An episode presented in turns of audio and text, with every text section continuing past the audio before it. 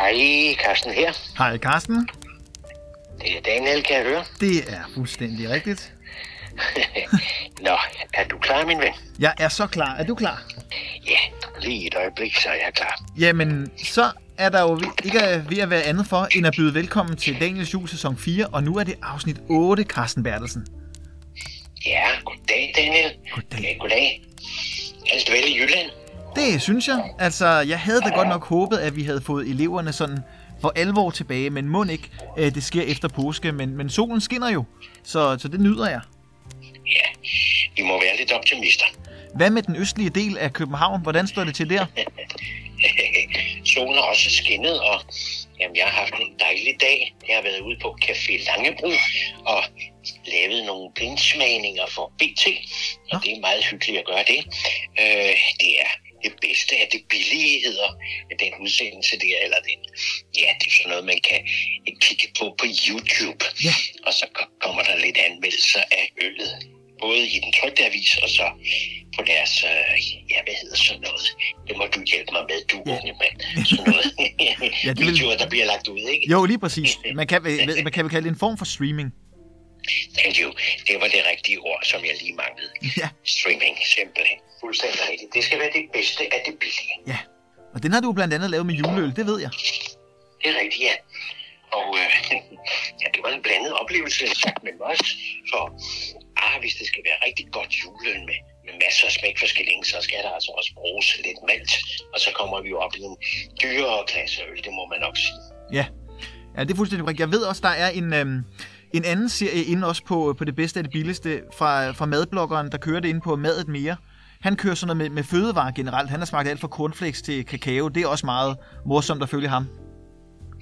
Jamen, det er det bestemt, og øh, der er mange interessante produkter, som vi lige skal gøre os bekendte med, og måske er de ikke alle sammen lige høj kvalitet. Men øh, hvis jeg må sige noget om de der streaminger, så er det vældig hyggeligt for det første, og det kan jo altså godt lade sig gøre at finde noget, der er rimeligt godt inden, inden for en rimelig prisklasse. Bruge det ord igen og igen. Nå, det er jeg meget glad for. Det er jo også det er festligt at smage sådan noget, eller øh, mellem os og dem, der nu vil lytte til denne podcast. Altså, det er jo ikke billigt øl, jeg smager, hver gang jeg smager øl. Så derfor er det en spændende oplevelse for mig, at det smager sådan noget. Mm. Og det er sagt uden nogen form for snobisme, fordi øh, hver gang der er en venlig menneske, der tilbyder mig en øl, og jeg ikke skal hverken frem eller tilbage, så tager jeg da altid imod det.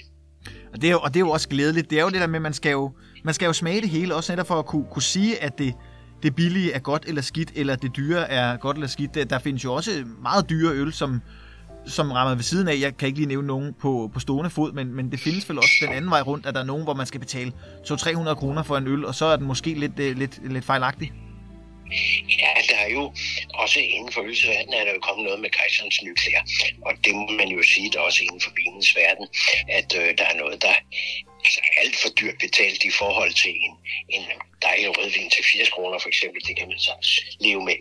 Så altså, det, det forhold har vi også fået inden for øls verden.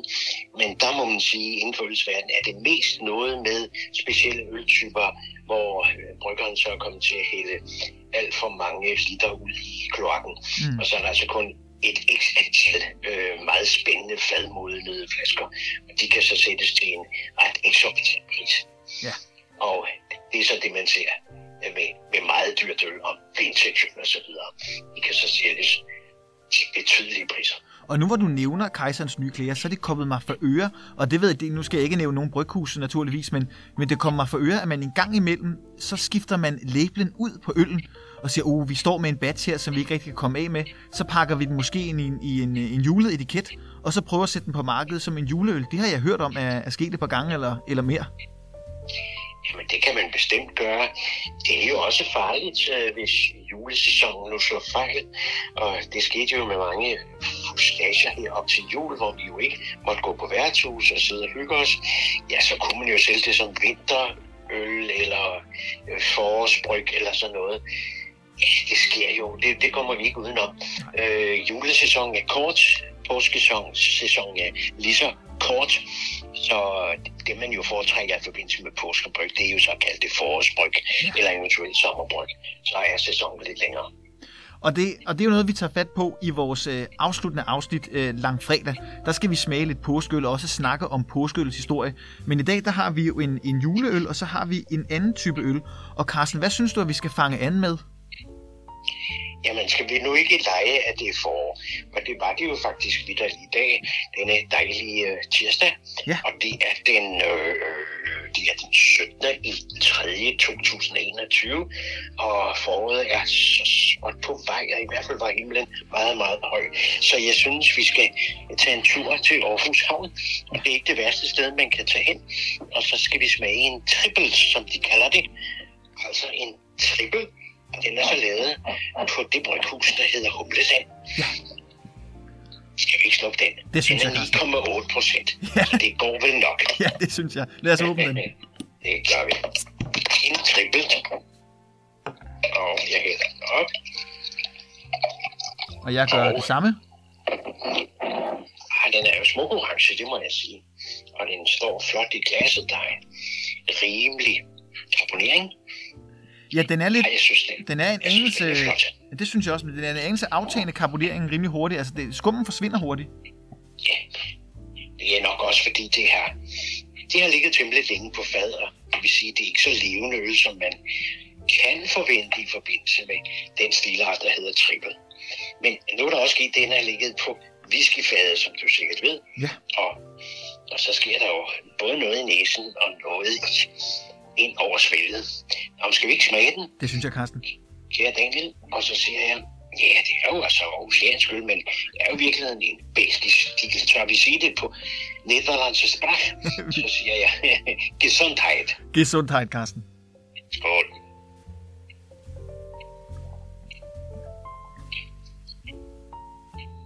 Ja,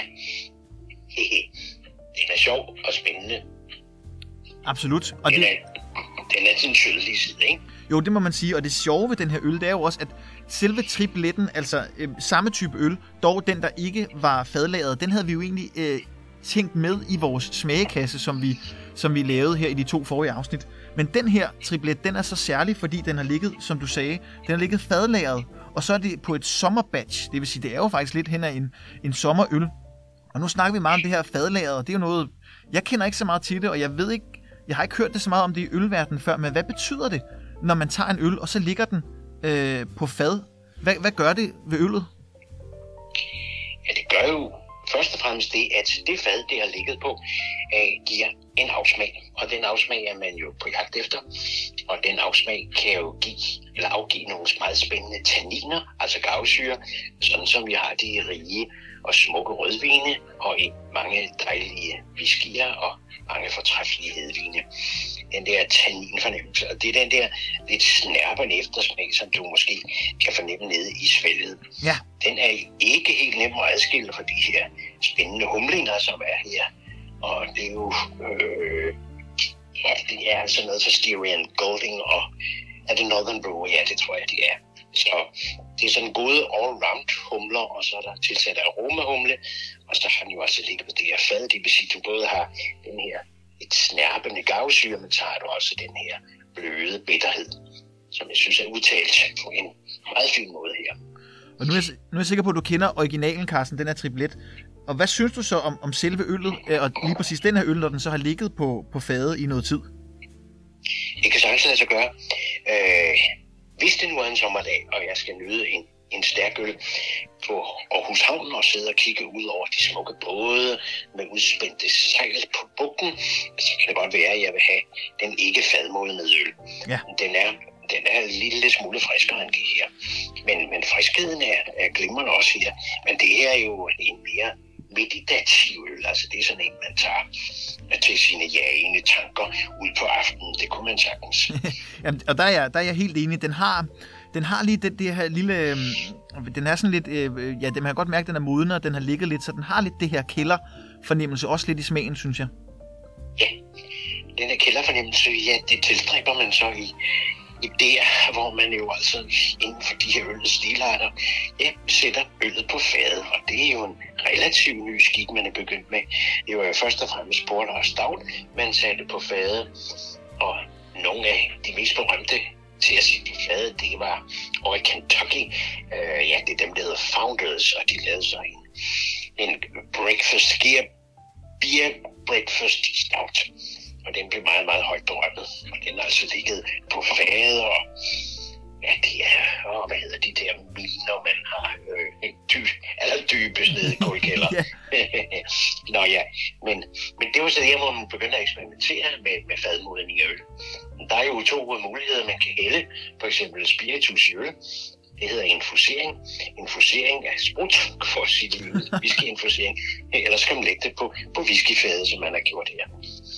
Ja, og oh. den kommer jo fra, øhm, fra bryggeriet i Aarhus, det der hedder Humleland, og de har været så, så søde at skænke også de her øl, så vi vil hellere lave en lille reklame for dem. For de fortalte mig nemlig, samtidig med at de var så søde at give os de øl, at de vil faktisk gerne rykke lidt på det her øh, fadlagrede øl. Altså det er noget, de gerne vil, vil brande sig lidt mere på. De har jo de, de har en masse forskellige dåseøl på deres repertoire, øh, og så et par enkelte flasker. Øh, en dåseøl, vi vender tilbage til en af dem. Øhm, men de vil faktisk gerne slå sig an på at lave flere fadlagret øl, men jeg tænker, at du godt kender Humleland sådan, øh, ud over det.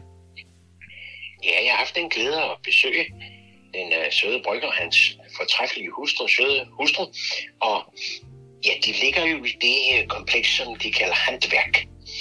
Og det er et dejligt sted at besøge, når tiderne nu bliver normale igen. Uh, man kan spise dejlig mad der, og så kan man jo altså sidde ved bord, både indendørs og udendørs, og så kan man kigge ud over Aarhusbugten. Det er sandelig ikke den ringeste beskæftigelse, man kan have på den jord. Og der er, der er jeg fuldstændig enig, og det lidt sjove ved Humleland, det er jo, at øh, vores ven fra Hazybier, han brygger jo hos Humleland. Og det er jo, uh, Hazybier, dem smagte vi jo tilbage i, uh, i en tidligere afsnit, hvor vi også smagte en af hans juleøl, og så en af hans uh, gøseøl, uh, goose, eller hvad man, hvad man siger. Og han har faktisk en, en, uh, en fire øl på vej, Karsten, og hvad tror du, det er for en type, han har, han har i støbeskeen? Well, må ikke det er endnu en sauerbier? Må ikke det er sådan?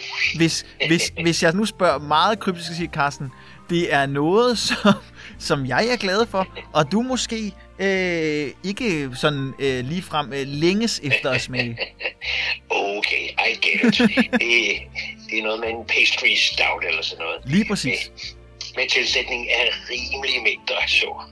ja, og det, det sjove er, at han laver faktisk en, en fordansning af en pastry stout, fordi han prøver at lave en pastry stout med smag af mørk drømmekage. Det, det er jo lidt interessant, for så bliver det jo, altså pastry stouts har man, der er selvfølgelig i mange, et par stykker i Danmark, men sidste gang smagte vi en fra Norge, og der kommer også et par stykker fra Sverige. Men nu får vi altså en, hvor der er inkorporeret en, en dansk dessert. Det synes jeg er lidt skidt. er det simpelthen en drømmekage for brugst? Er det ikke der, man har jo. denne herlige kage? uh, okay, ja, men så bliver det noget med pudersukker, kan jeg næsten regne. Ja, og godt med kokos, tror jeg også, han, han hamrer i den. ja, okay. Men øh, jamen, du kender min mening. Ja. Øh, det er hyggeligt øh, og spændende, og lad os prøve det. Og så er det måske den første og sidste gang. ja, det tør jeg så ikke. Men hyggeligt og herligt. Så lad os komme videre i teksten, om man så må sige. Det skal vi da, vi skal prøve det hele. Jamen, det er jo netop det. Og Carsten, sidste gang, der snakkede vi jo lidt om, at, øhm, at du har bevæget dig i forlagsverdenen, og nu sagde du, at den her øl, den var til de jagende tanker. Og jeg kom til at spekulere på, da du sagde det med forlagsverdenen, og der var kommet mange bøger øh, forbi dit skrivebord. Har der egentlig nogensinde landet en, en decideret julebog på dit skrivebord? Jamen, øh, store hemmeligheder i mit liv, øh, kære Daniel, det var jo øh, en periode, det er ikke nogen hemmelighed, det er bare forskelligt, øh, redigeret, redigeret det julehæfter, der hed Ved julelampen sker. Mm. Det, der havde jeg nogle årgange der, hvor jeg redigerede dette fortræffelige organ, som det var, som blev sendt ud i ganske mange eksemplarer, det må man sige. Og ja, det var omkring, hvad var det nu, omkring 2009, så vidt jeg husker, det omkring. Og øh, der bad jeg så forskellige celebre folk om at, om at fremkomme med nogle tekster. og det er, ah, der, der er mange søde tekster om, du ved, om en, en søn, der rejser væk i mange, mange år, og så vender han selvfølgelig hjem til jul, ikke? Jo. Og kommer hjem til sin mor, der sidder i en lille røgne langt ude på landet, og så kommer han hjem og er rig, og så han taget et juletræ med af plastik fra USA, ikke, og folder det ud, og så han taget den rundt om træet, og så får mor en rig og munter alder. Og det lyder jo som et rigtig, rigtig øh, juleeventyr, så det var simpelthen, du sad og redigerede en, en, en samling af værker, som var sådan en form for juleeventyrsfortællinger. Er det der, vi skal hen af? Det er fuldstændig rigtigt. Ja, ved julelammet sker, det er faktisk udkommet siden, hvad skal vi sige, 1896 eller så videre, og i en periode fik jeg så den glæde, eller havde den glæde at, at redigere det her øh, organ. Ja, altså nogle forfattere øh, rundt omkring i landet, de sender så noveller ind, og så er det sådan en samling af noveller, jeg holder sammen på den og sørger for, at sproget er nogenlunde ensartet, og så forsyner jeg øh, bogen der, som det jo var. Det bliver jo til en lille bog eller hæfte, det forsyner jeg så med et forord. Jamen, det er da fantastisk. Det, det, det var en af de ting, jeg heller ikke vidste om dig, Carsten. Du har simpelthen siddet og lavet din egen lille Greatest Hits-bog med, med julehistorier. Ja, man kan sige great hits, men altså dem, der nu havde lyst til at bidrage et år, de sendte sig ind, og ja, det skulle selvfølgelig være det bedste af det bedste, men altså, der er mange gode folkelige fortællinger i de, i de år, hvor jeg var, havde den glæde at være redaktør. Og nu gør du dig jo, øh, nu er du jo velbevandret i kærlighedslitteratur, øh, og så måske også lidt i julelitteratur, men hvis vi så skal pille, pille en, en julebog frem, som vil være lidt svært. Har du en, en anbefaling på det? Er der, kender du sådan en godt juleeventyr eller en god julebog, som, som vil være øh, værdig at læse? Ja, der er jo en, jeg elsker meget højt. Nej, der er altså to, to værker. Det ene er jo Dickens, øh, hans vidunderlige historie om Scrooge, ja. fedthasen, som bliver omvendt fra at være en vaskeægte fedthase til at være en generøs mand, og det finder jo så sted julemorgen. Mm. Ej, den historie er jo ganske vidunderlig. Den findes jo både som film og ja, tegnefilm ført, og så ja, i mange forskellige versioner, også i folkelige øh, forkortelser. Ja. Men, men så er der gode gamle blikker, og nu sidder du jo over i det dejlige Jylland, mm-hmm. så skal jeg på det varmeste anbefale den, der hedder juleferierne. Ja. Og, og den, den er ikke vidunderlig, og det er en, en samling gode mænd i deres bedste alder, der er på juleferie sager, skal jeg love for. den har jeg aldrig læst. Dog kender jeg uh, A Christmas Carol, den som nævnes. Det er jo uh, Charles Dickens. Ja, det er vel ikke engang hans hovedværk. Men det er i hvert fald måske en af dem, han er allermest populær for at have skrevet helt tilbage i 1843 af den fra. Så det er, det er, den har en del år på banen efterhånden. Ja, det har han bestemt. Øh, juleferien er, er Sten Stensen Blinger er måske ikke så kendt, men det er efter min mening en af hans meget fine og meget morsomme og meget rørende noveller. Det er sådan en stor novelle eller en lille roman, kan man sige. Ja. Den skal du endelig gribe her til jul. Oh, det må jeg gøre. Og så har jeg også, jeg, jeg mener at huske, at selve øh, filmen øh, Nødebo Præstegård, den er vist også nok baseret på en bog, der er skrevet, øh, uh, jeg mener det er i slutningen af, af, af det forrige århundrede, tror jeg. Det er rigtigt. Øh, det kan være, at jeg tager fejl. Erik Harbo, mener han hed.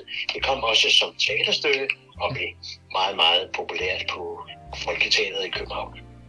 Ja, og er det vel egentlig i virkeligheden stadigvæk? Jeg tænker, det er stadig en forestilling, som bliver, som bliver sat op igen og igen, og, øh, og som vi også snakkede om i forrige podcast, så er det jo faktisk også en, øh, en forestilling, som har en god tradition ved at bruge sprog i familien, som Nikolaj. Det har de jo gjort, gjort gennem øh, generationer. Det er rigtigt.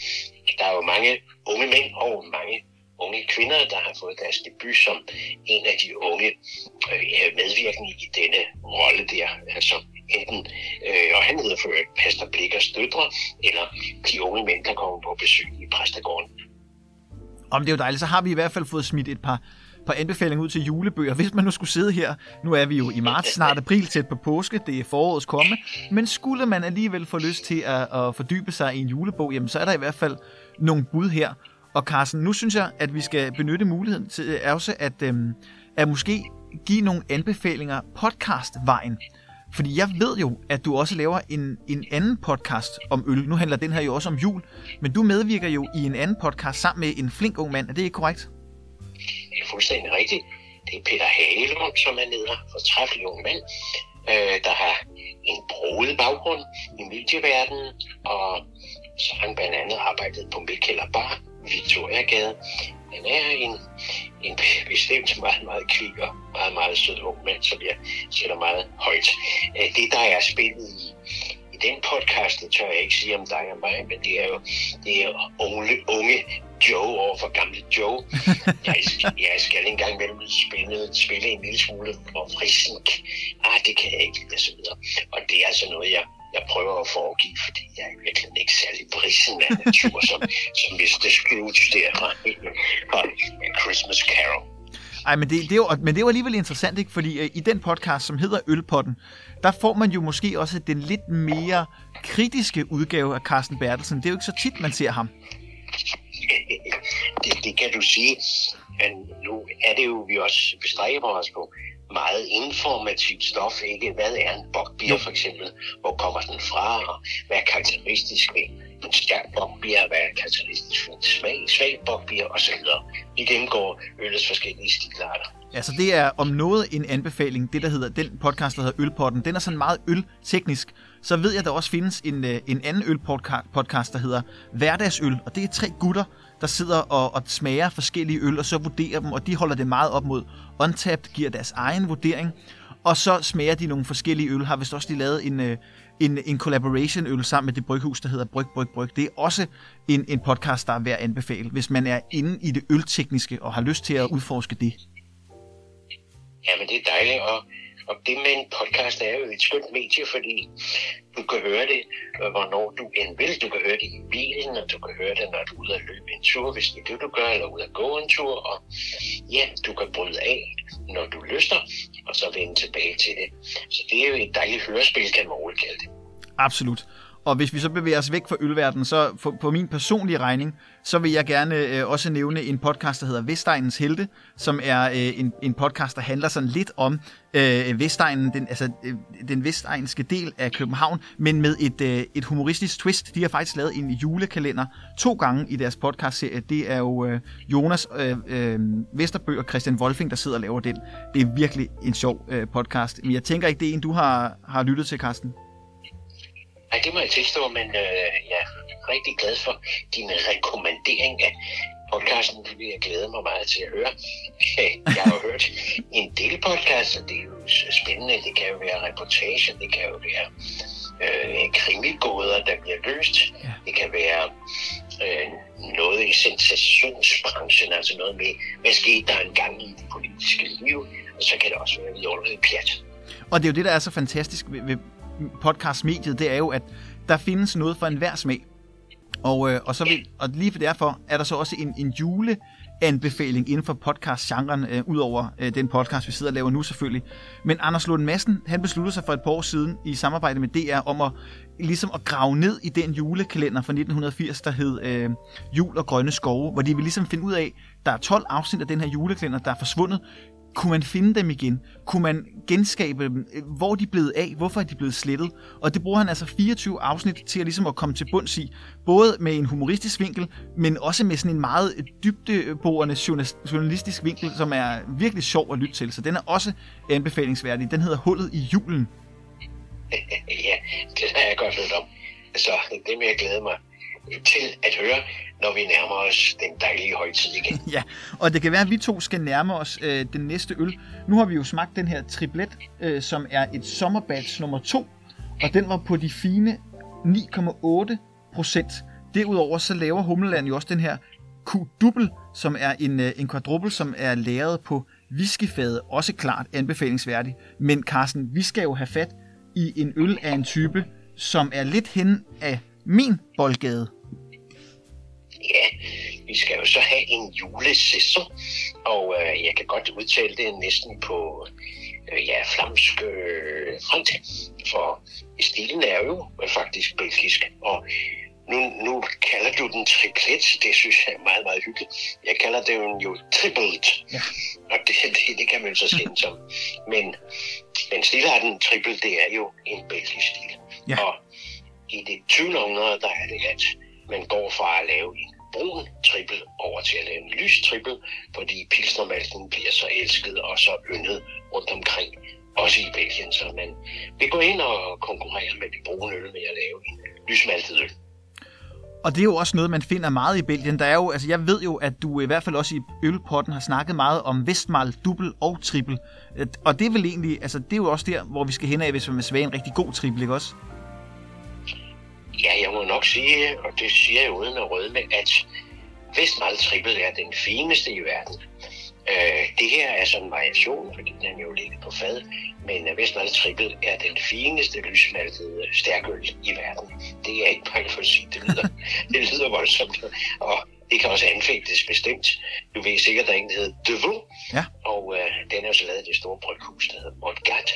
Og det er altså en masse produceret triple, men den er jo ganske fantastisk og spændende at smage. Er mig bekendt, at det men, den, du kalder djævleølen, ikke også, Carsten? jo, en døvel ja. betyder jo djævel. Ja. Og, ja, men den har jeg måske fortalt dig, Gerd Dalen, den historie, at da nu det her store bryghus laver en djæveløl, så mener man på et kloster, at det skal altså ikke være ufortalt det der. Så laver man selvfølgelig en himmelsk trippel, og så har du himmel og helvede over for hinanden, ikke? Jo. Ja, men, det er men de er begge to lysmæltet, og de er begge to stærkøl.